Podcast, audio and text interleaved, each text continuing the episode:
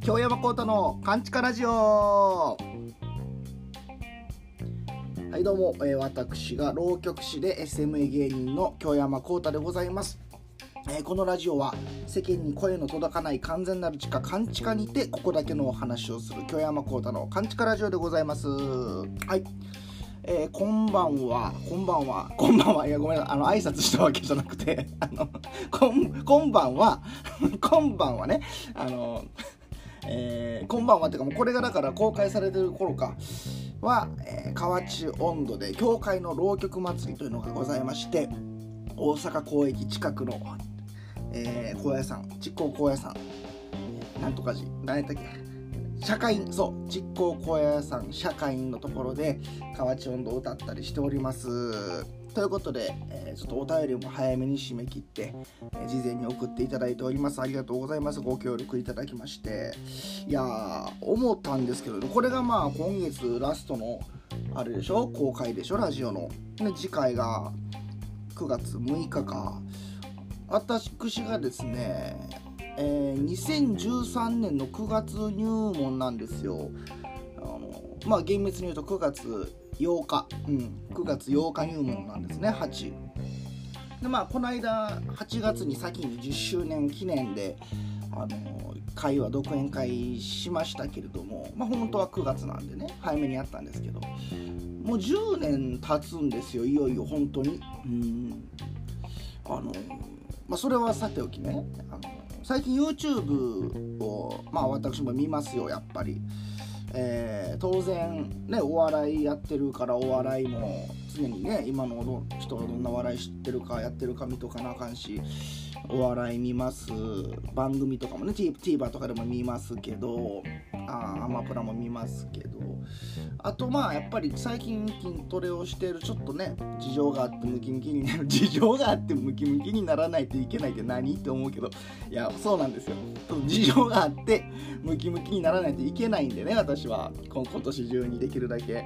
まあ、筋トレを結構やってるわけでそうなるとまあ必然的にね YouTube も筋トレについて結構見ててほんでまあ筋トレをしてる人ねもちろんそのいわゆるボディービルダーとか、まあ、そこまでいかなくてもトレーニングトレーニングをたしなむ人のね YouTube とか見てて、まあ、参考にもなるじゃないですか。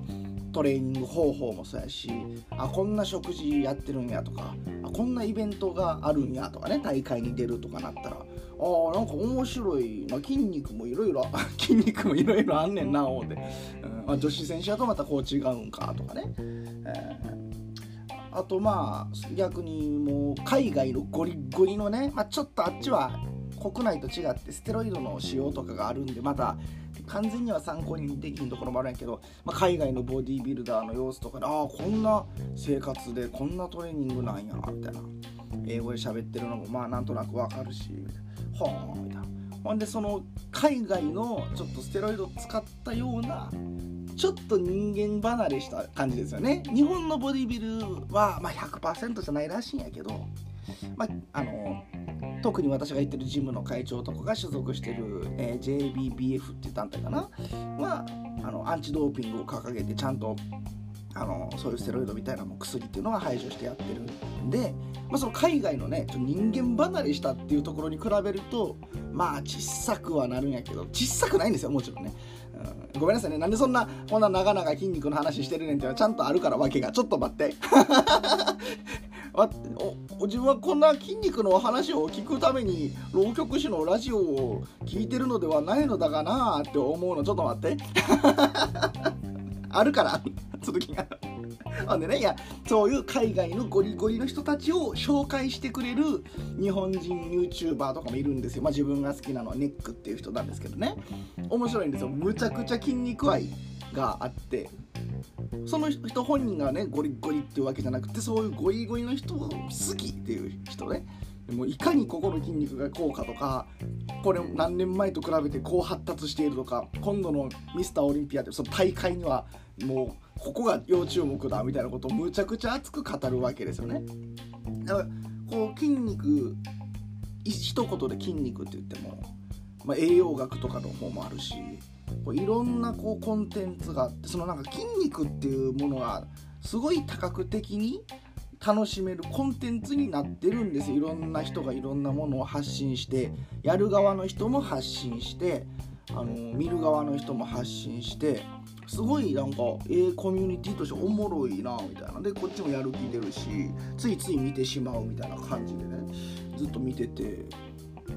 あなんか浪曲師ってなんかちょっとやっぱり、まあ、単純に数が少ないっていうのもあるんやけど、まあ、その数を増やすためにもなんかそこ足りてへんのかなっていうか、うん、なんか気づいて自分がずっと筋肉系の YouTuber ばっか見て見ててあなんかもちろんねちょっと YouTube に上げたりとか、まあ、自分もそんなに本気ではやってなかったけど、まあ、浪曲を上げたりとか日常のブログを上げたりとか浪曲者の生活、うん、結構なんか、うんまあ、お笑いの何て言うかな墓場として利用してたんですよ。もうコントをとりあえず量産しようっていう時期に YouTube に、まあ、ポンポンと今の時、まあ、なんかボツになった作品とかを、まあ、載せようかなみたいな感じで適当にやっててあとはまあ生活を浪曲師の生活こんなんですよみたいなのを、まあ、日記代わりに載せたりしてて。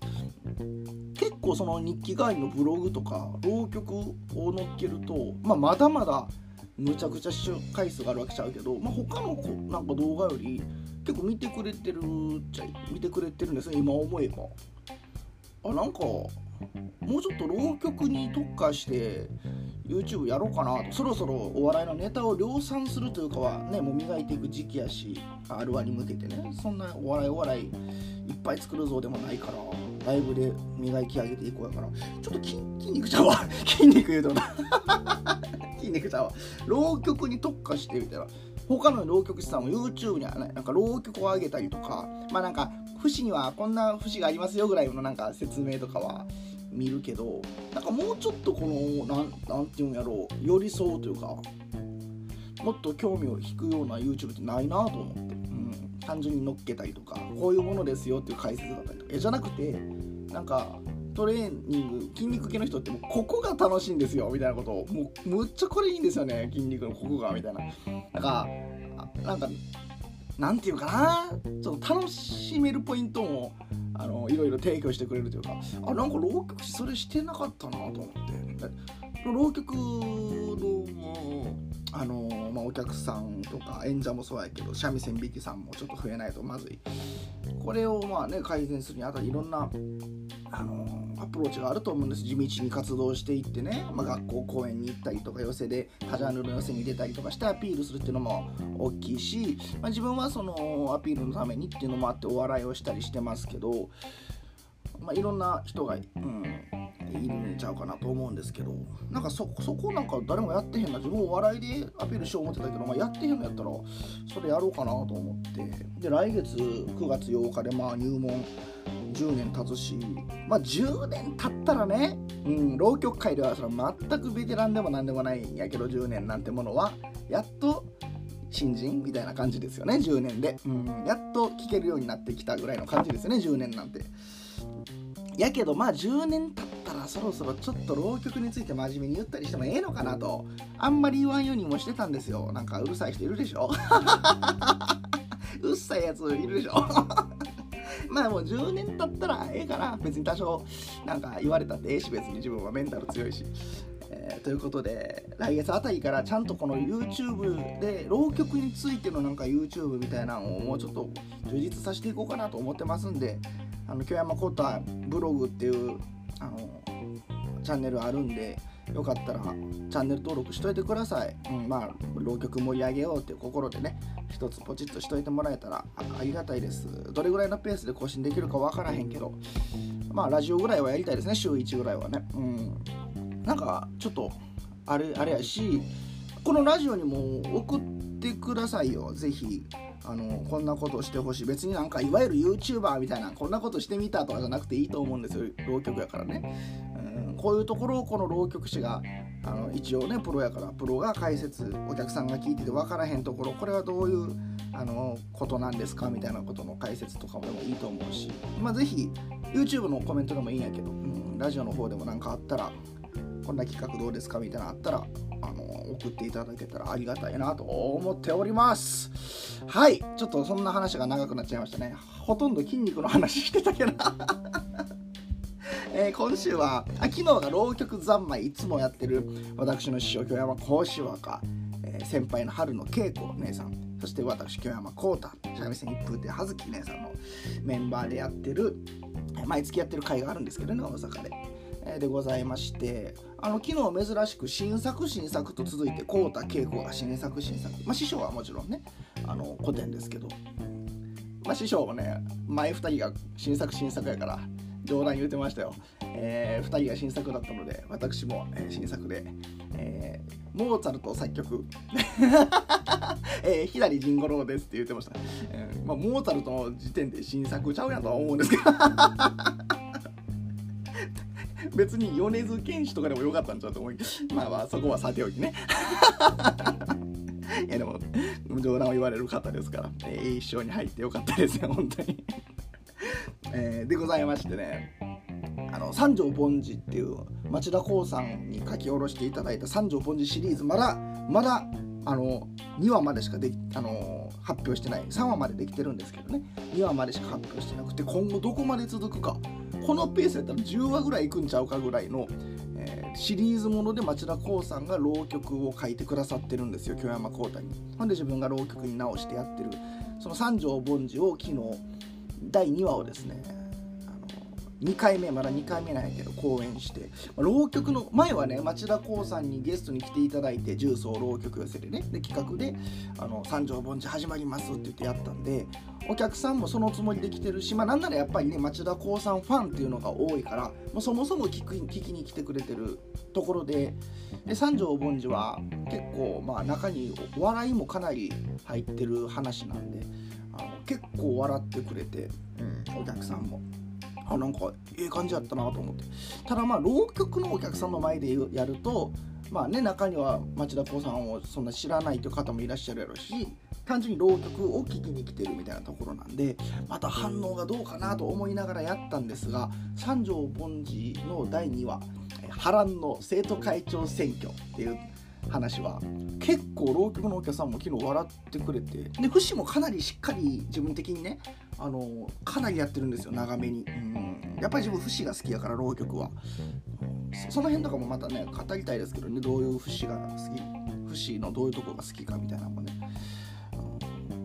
あの非常に楽しんでいただいたようなアンケートも返ってきたんで。良かったですね。結構今の感覚のお笑いコンプラがどうこうみたいなお笑いとかも入れてるんでちょっとななんか今のところね浪曲界はまだ上のお客さんが多いから伝わるかなと思ったところもあるんですがでも見た感じ40代とかのお客さんもちらほらいてあの結構全体的にはその辺も受けてたから嬉しいなと思いましたね。で楽屋でねその浪曲三昧ってのはそのなんか師匠と恵子姉さんと浩太ね。まあ、特に自分は一番若手やけど京山幸太を、まあ、育てようみたいなコンセプトであれやってくれてるんですよ私が。デビューして間もなくから。まあ、恵子姉さんもねやっぱりこう知名度ある方やしもともと電波少年のね。この2人をまあ何ていうか成長さそうということで師匠がやってくださってる出てくださってるわけですけどね。だから割と これ舞台でも言ったけど割とあの、浪曲界はね演者の方もまあまあやっぱり若手がちょっと増えてきたとはいえやっぱり高齢の人が多いんですけどその世界にあっては割と若いグループ勢いあるグループっていう感じであの浪曲三昧やってたはずなんですけどあの昨日の楽屋のトークがずっと病院の話と病気の話とあとなんやあの昔あった銀行の話自分はあんま知らんけどトマト銀行とか桜銀行とかなんかなんかあったんです。ってもう覚えてへんわ自分もそんなに。あと三井と住友が別々やったとかね。うん。なんか古い話してんな。あれ。若い子売り出すぞみたいな。回あれで。あの目がなんかこうブツブツと見えるあのカのね非分症がどうのこうの。この年になるとくしゃみにもくしゃみ一つも気をつけないといけないのどうの？どうのこうの？ヘルニアどうの？こうのこうの？あれれれよ。いやそりゃそうですよ。だって自分が入門した時19歳ですもん。もう私も10年経ったから29来年30ですからね。そりゃ皆さんも10歳年取ってるんやから。まあね。いやいやお元気でいてほしいですよ。自分もね体調に気をつけて頑張っていこうと思ってます。はい。あー結構筋肉で話してしまったからいろいろあったんやけど、まあ、またで、話しましょうか、えー、お便りもね募集テーマ募集でいただいてますんでそっちに行きましょう。えー、っとなんでこんな話になったんだかな？忘れたけどあのあなたの祖父母おじいさんおばあさんについてなんか生きてるかね亡くなってるかいろいろでしょうけどもあのなんかこうエピソード思い出とかあったら教えてくださいということで募集しておりました。ラジオネームグリーン47さん母方の祖父は飲むのも食べるのも豪快で大阪の新世界にある八重勝。なんかあるなあるなあるあるあるある。それこそ昨日の会場の近くなんでねああるよな確か。商店街の辺にあるのかな今。八重勝という串カツ屋さんで牛串に土手焼きの味噌をかけたものとみたらし団子をいつも大量に買ってきてくれるので行くのが楽しみで仕方がありませんでしたと。ああご本人があれなのかな。酒も飲めるし甘いの食べれる人なのかな。その串と土手とでみたらし。それかまあ子供のね孫のために甘いの買ってきてくれてたんですかね。うん、えー、祖母は体が弱く誰よりも早く亡くなると言われていましたが食欲食べる力のおかげで誰よりも長生きしました。はあ分からんもんですね。優しい祖母でした。祖父は戦争から奇跡的に帰りましたが悲しみが色濃く映っていました。戦争は絶対にダメですね。ええそんな世代になるんですか？はあうちのああそっかそっかそっかそういうことか。あそっかそっかそれはそういうことか。そうですね。あそれぐらいの世代か。そっかそっかそっか。ええー、せよう覚えていますね。そんな昔のね孫孫だった頃 孫だった頃って言い方変やけど。覚えてるもんかな。自分もまあ祖父祖母祖父あの母方の方は、まあ、今はもうグランパグランマと呼んでますけどグランパが亡くなったんでグランマだけですけどもあのー、まあまあ優しか優しかったけどむっちゃ怖かったんですけどね。むっちゃ怖かったな今思ったら。うん。いやこれほんまに謙遜じゃなくて自分そんなにねあのはしゃがないんですよ。楽屋とかでも。そんなむちゃくちゃベラベラ喋ったりせえへんし。どっちかというとね自分で言うのもないけどこれほんまに冗談じゃなくてお行儀はいい方やと思うんですよ。完全に祖父の教育ですからねグランパの。あのうち結構広かったんで近所の子とか集まるんですようちにね。マンションの子とかやといっぱい集まれへんからうちまあまあまあ子供部屋がねやたら広かってうん。友達10人ぐらい来てうちで遊んでたんですけどやっぱ2階なんですね。でそのグランパとは下でいるわけですよ。リビングで。応接間とリビングがあるんですけどどっちかにいるんですよ。応接間でなんかクラシックかのを聴いてるかえー、リビングでゴルフか野球を見てるか、うん、どっちかで。下にいるんですよね。で上で子供たちがやっぱ子供やから2階ではしゃぎでなんかなんなら鬼ごっこぐらいまでしちゃうんですよね。どんどんどんどんどんもうねうちの祖父はね短気でして、えー、自分のおじいちゃんと思えないでしょ自分怒らへんからマジで。マジでありえんぐらい短気なんですよ。あの2階にダダダダーン来て「うるさいやー!」って近所の子にまあ怒鳴るだけならいいですよね。あの世代やし。あのね右手に包丁を持ってるんですよ。むっちゃ怖かった。なんかもう隣家の隣川なんですけどなんかゲームとかしてたらもうテレビごと川に捨てられたりしたし 投げ飛ばされてボーンって投げられてもうなんか嘘みたいななんかちゃぶ台返しみたいなこともしてましたよ。もう本当に昔のドラマでしか見ないような、えー、もうむっちゃ怖かったですけど。まあでもまあなんか根本的にはその愛してくれてたようなことはやっぱり伝わりますよね。なんか亡くなる直前のベッドとかでもあの自分の話をしてくれてたみたいなことを聞いてたんでね浪曲師としてみたいな頑張っていってほしいようなことをね。あのもうそれはちょっと自分もあのその時はちょっと泣いちゃいましたけどね。あの基本的には思ってくれてる人でそのグランパもお土産結構ね買ってくれてるんです。むっちゃ怖い人なんですよ自分の中では。でも今思えば結構お土産とかそれもなんかね普段そんなお金使う人ちゃうけどここぞっていう時に使うタイプなんかな。家族のサービスとかは結構してくれててフラッとなんかカニを買ってきたり タイのお頭買ってきたりしゃぶしゃぶやるぞとかなったらなんかえー、むっちゃ今思えばねむっちゃいい肉買ってくれたり家族全員温泉に連れて行ってくれて旅館に連れて行ってくれたりとか。いやなんかそんなにね今日高校教師だったんですけど大金持ちとかじゃなかったはずなんですけどなんか他に趣味がまあゴルフぐらいでねそんなあの、まあ、いわゆる女性関係もなかったしギャンブルもしなかったしお酒もほとんどビール1日1本も飲まへんぐらいだったんで夜遊びに行くとかもなかった。ずっと家にちゃんといる人やったから、まあ、家族のためにお金を使使ってくれてたんでしょうね。今思えばむっちゃ優しいなと思いますね。むっちゃ怖かったですけどね。ほんまに。ほんまに怖かった。あのよく打ちっぱなしに行くんですよね。グランパがね。ほんでその間にななんとなく別にそんな言われてないですよ。今思えば全然平気でテレビも見ててよかったんやけどなんか怒られるんちゃうかと思ってグランパがいる時は勝手にテレビを触れない自分の中でね。でももう打ちっぱなしに行ってる時だけテレビつけて当時なんかねアニマックスとかキッズステーションっていうアニメ専門チャンネルも契約してたから有線ですかね。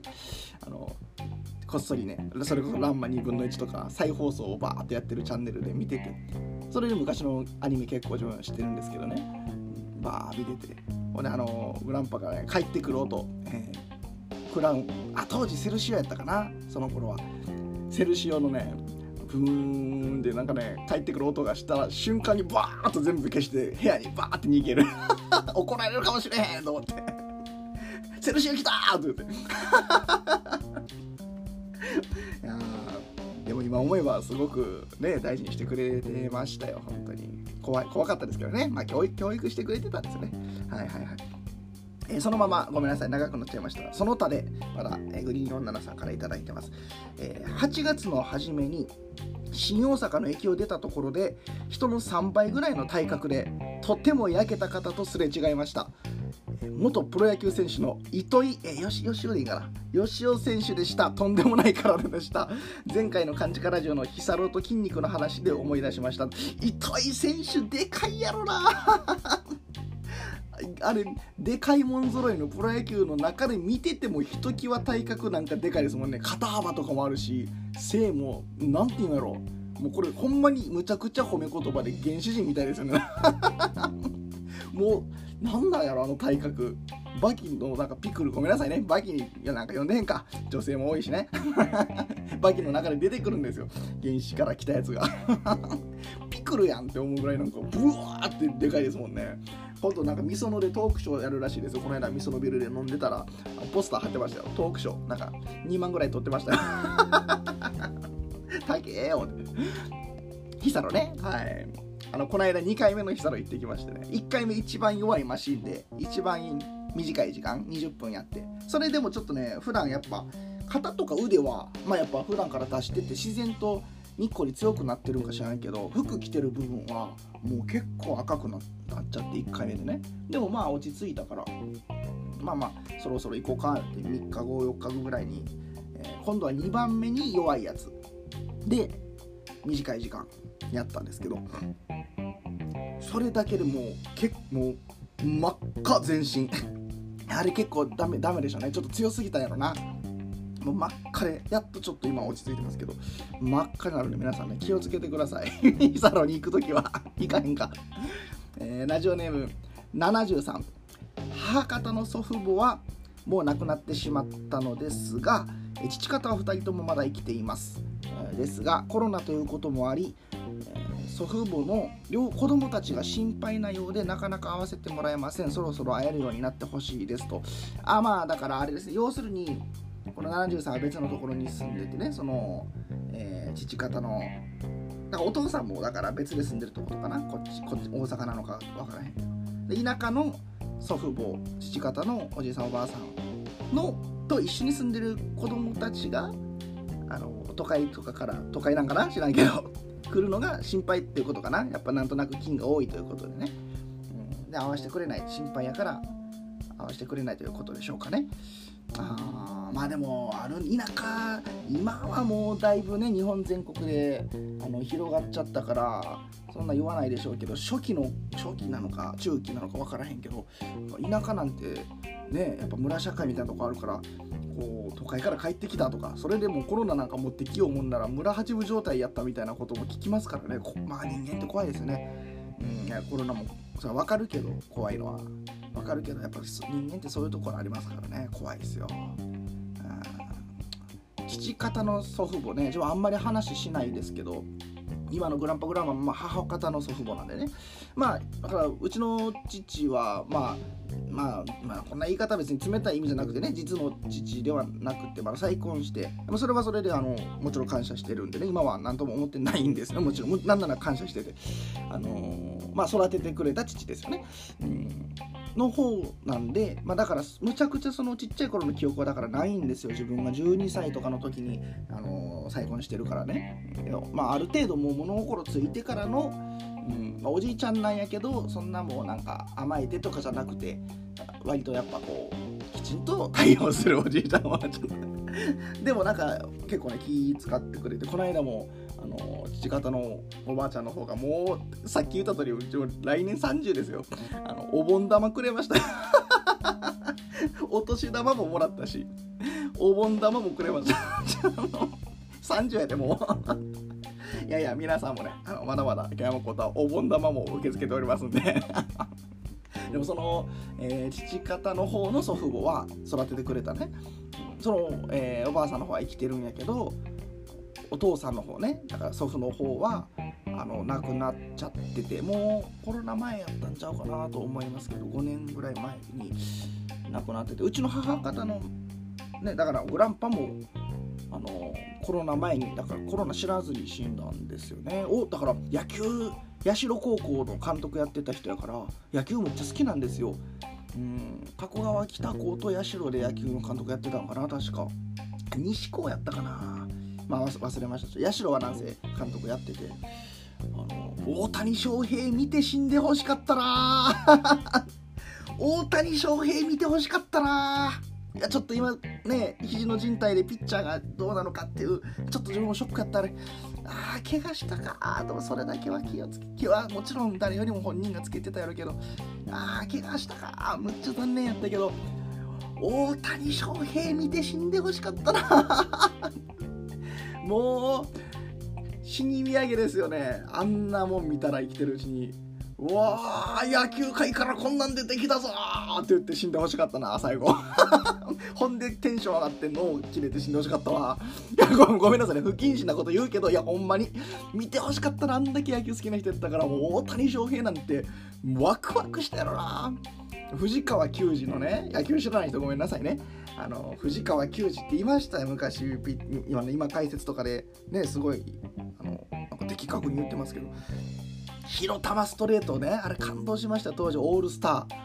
カブレラがカブレラ相手にねあのもうものすごい飛ばすカブレラ相手に藤川球児がもうストレート宣言して、もう俺ストレートしか投げへんぞ言うて。カブレラももう当てに行かずに勝負ホームラン狙って振ってくれたっていうのもあるけどあのかすらんかすりもしなかったでしょバットにストレートが。JFK 言うて。その時ねうちの祖父グランパはね藤川はすごいぞみたいな。やっぱり。基本的には阪神がむっちゃ好きで好きだからこそもう何やっとんじゃみたいなもう短期なんでね。もう常に怒りながら見てる人やったんやけど藤川だけはもうベタ褒めですごいぞこいつはみたいな。まずこの下半身の強さがあってこの胸の張りしなり。これがこのストレートを生み出すのもう素晴らしいなみたいな。むっちゃ言っててね。あのグランパこの大谷見たらもうほんまにほんまに嬉しかったよ もうええわ。ごめんなさいねそんな話ばっかり。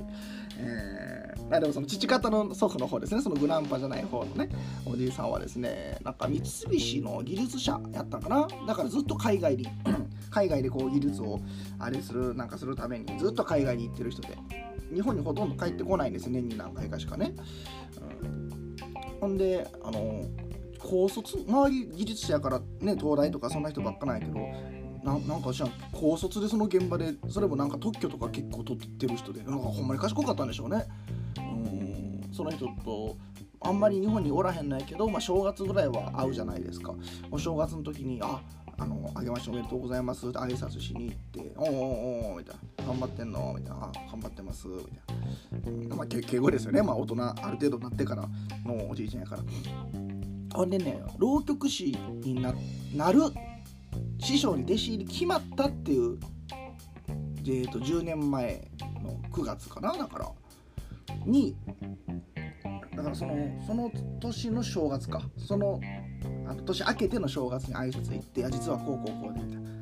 あのー、ねちょっとどんなこと言うか分からへんから芸人になるなんてね、ちゃんとどう言われるかなと思いながら「いや実はここであの浪曲師にななります」みたいな報告して、うん、そしたら「ああそうなんや」みたいな。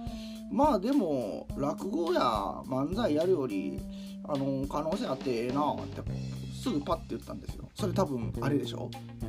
今現在その時はねもっとね数がいなかったから。今ちょっと東京に増えてるとかやけど10年前なんて誰もいなかったわけやからね。ほとんど、そういう意味では変になんぼでもおる業界より浪曲の方が可能性あるって意味で多分パッと言ったんですよ。今思えば賢い人やったなって思いますね。やばいわちょっと。今日ちょっと喋りすぎやな自分が。長いぞ。ごめんなさいね。分けてでも聞いてください。別に。途中からでも聞けるからアプリなんでね。えー、続きまして。ラジオネームチロリーノさん。祖父母な祖父は富山で酒屋をやっとったんやけどえ。ー、酒屋さんってだってその町のリーダーじゃないですか？いいですね。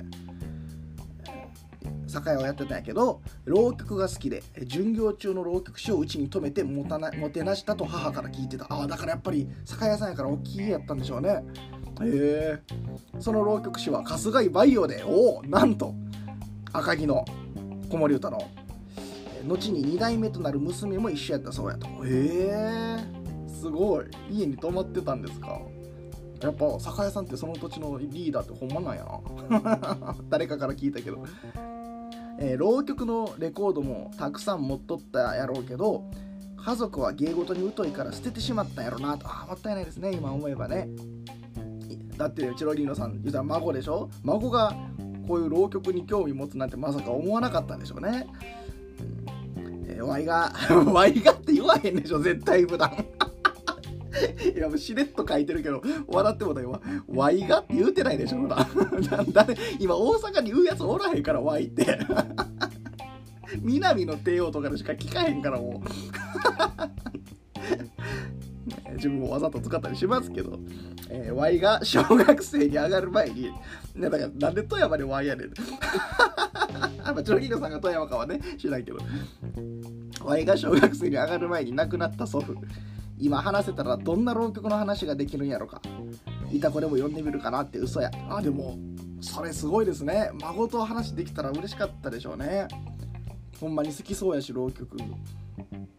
えっ、ー、と、そのまま、キャリア8年くらいの講談の桜子さんでいいかな神田桜子さん。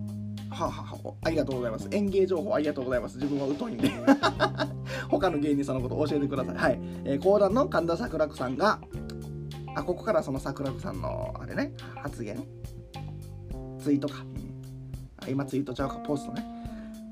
桜子さんが落語講談会は本当に儲からない。演芸が好きじゃないとできない。というのを見かけるとやばいなとすごく思う。主催の方がそう言うと、うん、演者側も詰まるところ儲からないわけで我々としてもないと困るんだけど友倒れはダメだし新しいファンを増やせないのが問題なのだろうけどとつぶやいていたのが気になったと。えー、講談も？あそうなん？え神田伯山効果とかで東京の講談とかにぎわってるんちゃうんですか？そこまでじゃないの。その辺も教えてくださいぜひ。どどんな感じなんですか今東京のその、まあ、講談だけじゃないけど演芸会みたいなの。どんな雰囲気なんやろ。どうしても関西おるからね、うん、別にそんなに関わりたくないし。ない。手叩いて笑ったらあかんって自分。あかんって。感じ悪いってほんまに。今のは冗談でね。嘘嘘。嘘でした。ごめんなさい。えー、っと。な何の話してたっけ？ああだから講談もまだそうなんや。神田伯山効果でなんかね白山 TV とかでいろいろ紹介したりしてあげてるんでしょ？あかんのか？うん。まあ一人じゃダメですよね。一人の効果じゃダメや。もう一人続かないとね誰か売れる人がね歌舞伎みたいにね。うん。え個人の主催者世話人は儲けなんて度外視でやってるもんやとは思うけどそれでも若手3人の会の入場料が500円とか。えー、芸人雇ってその値段？大丈夫？えベテラン2人の会で2000円くらいとかの情報を見るとどうやって食うてんねんと気になったりするんやがと。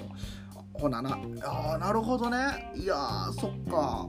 えだからどういうシステムでやってるかですよね。自分の勉強会なんかはもう例えば自分はポケットって総善寺駅 JR の阪急のね近くのポケットっていう、まあ、カフェで上にライブスペースがあるところでやらせてもらってるんですけどこんなごめんなさいね。なんか内容の話までするのはどうかと思うんやけど。あのー、もうお店はドリンク代だけ取ってもらってあとは芸人にバックでもらってるから。まあ別にそんなもん変わりはせえへんけどそのまあ赤にもならへんし。ねまあまあまあまあね。まあそこそこあの勉強会にしたらちゃんとあの利益もある状態でやらせてもらってますけどその主催の人が500円でやってどういうシステムなの。主催の人がいるってことは芸人を雇ってんのか。それか何割でやりましょうとかなのか。それにもよりますよね。契約約束にもね。うん。まあ一番ほんまにありがたいことに東京だったりとかね。東京のまみ師匠の独演会をしてくださって宮岡さんの事務所だったり、えー、赤坂で浪曲さんもね来年も呼んでくれる言うてるし博多のね博多で浪曲っていうのもやってくださってますしまあ当然儲かってはないですよ。なんならねこの、まあ、重曹浪曲寄せもそうですよ。むちゃくちゃありがたい重曹浪曲寄せなんてまあ2月に1回自分出番で出番で言うたらね2月に1回真山隼人2月に1回京山幸太で毎月ほぼやってるわけですからさらに特別公演で町田光さんを呼んだりとかあのかなりお世話になってるし。あのほんまに心配。あの儲かるわけないもん。儲かるどころじゃないもんだって絶対にそんなもんね。皆さん重曹浪曲寄せ応援してあげてください。坂田さんは本当に大事ですよ。この関西関西とは言わんもう浪曲界にとって。えー、だって自分が町田光さんの作品できてるのもまあ詰まるところ坂田さんのおかげやから重曹浪曲寄せのね。いや皆さん坂田さんをよろしくお願いします なるほどね。うん。まあだからどうやってファン層を増やすかね。まあでも自分ももう10年目でやっと YouTube で発言しようかな言うてますんで。神田桜さん8年目ですか。あ。まだ早いな。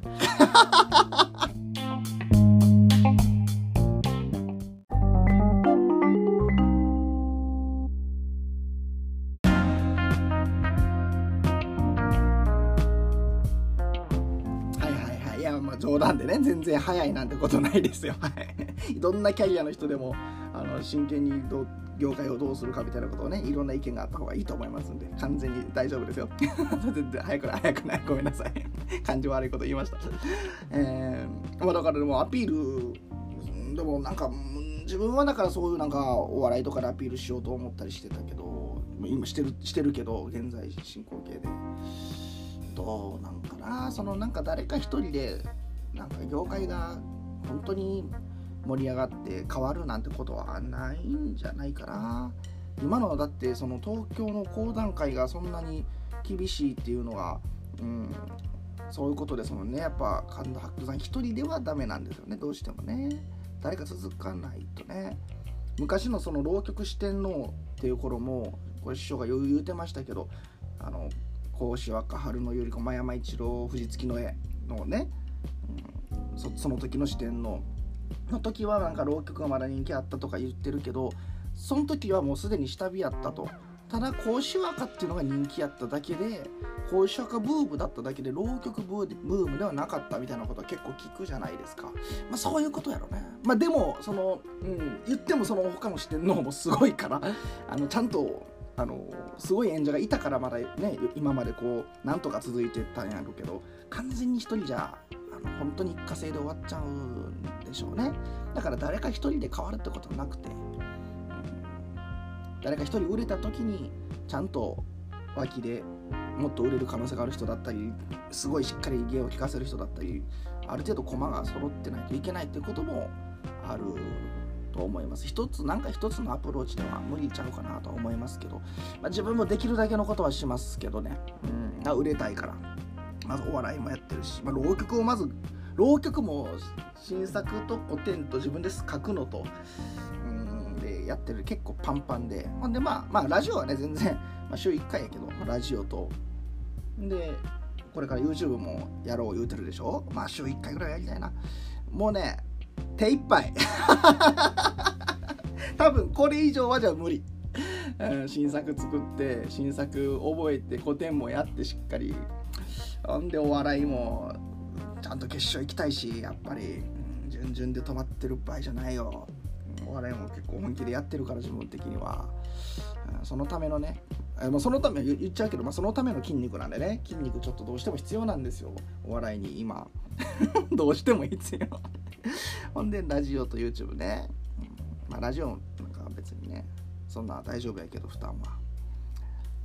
いやこれ以上は無理やから。何人か出てこないとね関西浪曲会。まあ関東でもいいんですけど。うん。一人じゃ無理ですよね。それはね。でもできるだけのことはしたいと思います。ほんでえっ、ー、とね次回だ今回が8月最後でしょ。次回が9月6日。うん、9月6日に公開予定ということは9月5日に、えー、締め切りますけれども。9月6日というのは調べたらなんかね国民栄誉賞の日みたいななんか感じなんです。ってこう一覧が出てます。今まで国民栄誉賞受賞者、えー、王貞治。ね。世界のホームラン王王貞治。古賀正夫あ古賀メロディーのね演歌のね。なんで知ってんの？自分が、うん、浪曲師やからやろな。長谷川和夫ね。はいはいはいはい。まあなん。知ってしまってるな自分は。いいことや別にね。え上村直美さん冒険家。世界五大陸五大陸。最高峰登頂などの功績。うわちょっとごめんなさい。知らないです。上村直美さん冒険家ですって。知らんかったな。山下康弘さん。柔道家。オリンピックや世界選手権などで前人未到の記録達成を成し遂げた。ほうちょしあごめんなさい知らないな。悔しいな知らんって。衣笠さんね。衣笠幸代って読むよこれ。衣笠さんはねプロ野球選手知ってます。連続試合出場の世界新記録を達成した。へえ加藤和恵。あこれが加藤和恵さんっていうのは美空ひばりさんのことなんですね。美空ひばりね。あの美空ひばりがトンネルズに言ったと言われてるあの売れてからが芸歴よっていう芸能人は売れてからが芸歴よっていう言葉自分の中で結構ねあの胸に頑張ってるんで売れ売れなあかんぞって美空ひばり。うん。まあこれは取るでしょうね。秋元貢これは千代の富士だそうですね。ああまあ名前は知ってるな。あんまり知らんねんな相撲。うん。増永武雄っていうのはこれは藤山一郎さん。それを知らんねまず。増永武雄さんはこれ藤山一郎藤山一郎を知らんねんごめんなさい。歌手なんですって。えー、なんか聞いたら分かるんやろな。長谷川町子。これサザエさんの作者です。漫画家。なるほどね。服部良一作曲家。数多くの歌謡曲を作ったと。まあ聞いたら分かる曲あるんでしょうね。自分はちょっと知らんけど。田所康夫。これは渥美清さんです。さすがに知ってます。寅さん。見たことはないけど。見たことはないけど。えー、吉田忠作曲家。独自の曲調。吉田メロディーの作曲。知らんな 知らんな知ってんねやろな聞いたらね。ごめんなさい。黒澤明。もちろん知ってます。一人の侍も見ましたよ。高橋尚子。ああ何やったっけ？きょんきょんちゃんやったっけ？何やったっけ？今日何やったっけ？なんか相性ありますよね。はいはいマラソンのね。遠藤実。うーん知ってる気するな。知ってる気するな。知ってる気します、えー、村上光。これは森光子さんです村上光なんや本名。森光子さん。あねあのでんぐり返しの人ね。でんぐり返しの人は怒られるな。俳優。ね、うん、すごいですよ。で森重久彌さん。はあ知ってますね。顔がパッと出へんな。ちょっと調べとこう。絶対知ってるもんね、であこれ団体にも怒られますから。サッカー日本女子代表。なでしこって言われたやつですね。ほんであ吉田沙保里さんも撮ってんのか。アルソック。ヤルソック、え納屋後期、これがあの大砲のことですね。あこれは自分もなんか名前はさすがに巨人大砲、卵焼きでしたっけ？でえー、長嶋茂雄、あお長嶋知ってますよ、もちろん。松井秀喜もちろんですよ。一応香り、懐かしいな。羽生善治さん、最近撮ってたな、将棋の。もう撮ってんのや。没後じゃなくて、もう撮ってんのや。井山裕太さん。あ、これ知らんな。囲碁棋士ですって。あ、ちょっと存じ上げないです。羽生結弦さん、撮ってんのや。これむっちゃ怒られる気すんねんけど羽生くんが陸で踊ってるダンスあるんです BTS かなんかなんかちょっと自分なんか無理やなと思って。ちょっと見てほしい。なんかえ生きてんなみたいな。怒られるぞ。戦これ勘違なからよかったものの公共の電波で羽生くんのことを悪く言おうもんなら。いや素晴らしいですよ。氷の上の羽生くん。素晴らしいです。ちょっと陸きついな。怒られろ。クリエラ慎吾さん撮ってましたね。はい、ということで今が一覧だそうでございます。ちょっと問題発言があったことは先にお詫びしておきます。仮にも国民栄誉賞受賞者にね何を言うてんね自分は。ごめんなさい。もうごめんなさい。今のは嘘嘘。本当に嘘嘘。最高。陸の羽生くん最高。ほんまに怒られるわ。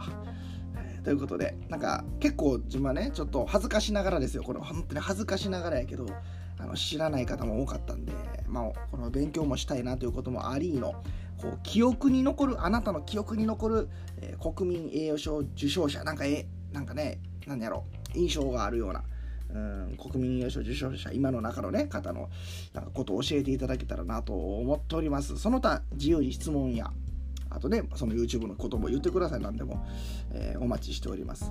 宛先は、かんちか .radio.gmail.com kanchika.radio.gmail.com に内容とラジオネームをつけて送ってください。9月5日、前日ね、9月5日火曜日の24時、9月6日になるところまで募集します。お便りお待ちしております。ちょっと長くなっちゃいましたけども、また来月もよろしくお願いします。ほんなら。